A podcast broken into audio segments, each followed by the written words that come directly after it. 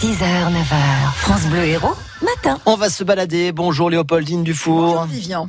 Bienvenue donc parmi nous. C'est parti pour la balade du jour. Où est-ce que nous allons? Direction euh, bah, la boulangerie ou la supérette du coin pour découvrir le bonbon emblématique de Montpellier, la grisette. Vous avez peut-être vu sur les présentoirs la petite boîte ronde ou la plus grande hexagonale à l'effigie du château d'eau du Pérou. Eh bien, figurez-vous que ce bonbon historique, sans doute l'un des plus vieux de France, a bien failli disparaître. C'est en 1967 que Raymond Müller, un Allemand terminant ses études d'ingénieur à Montpellier, se lance dans l'apiculture et pour arrondir ses fins de mois, il propose ses services pour débarrasser caves et greniers.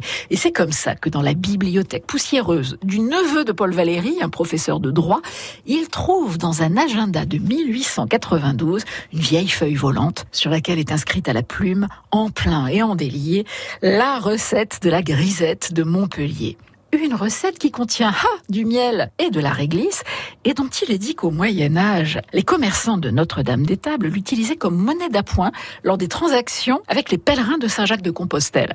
Alors Raymond enquête et découvre qu'il y avait un sucre cuitier qui vendait encore ses petites boules grises en bas de la rue de la Loge avant la Première Guerre.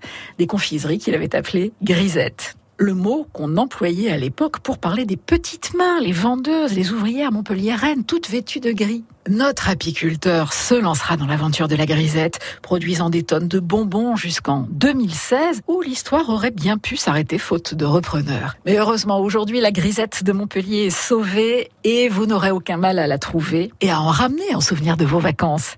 Alors, la grisette de Montpellier, vous la goûtez quand? Direction la boulangerie. On y va tout de suite. Ça, c'est parfait. Et pour le petit déjeuner, ça marche aussi, évidemment. Merci Léopoldine Dufour. Héros et merveilles à retrouver sur FranceBleu.fr. France Bleu Héros.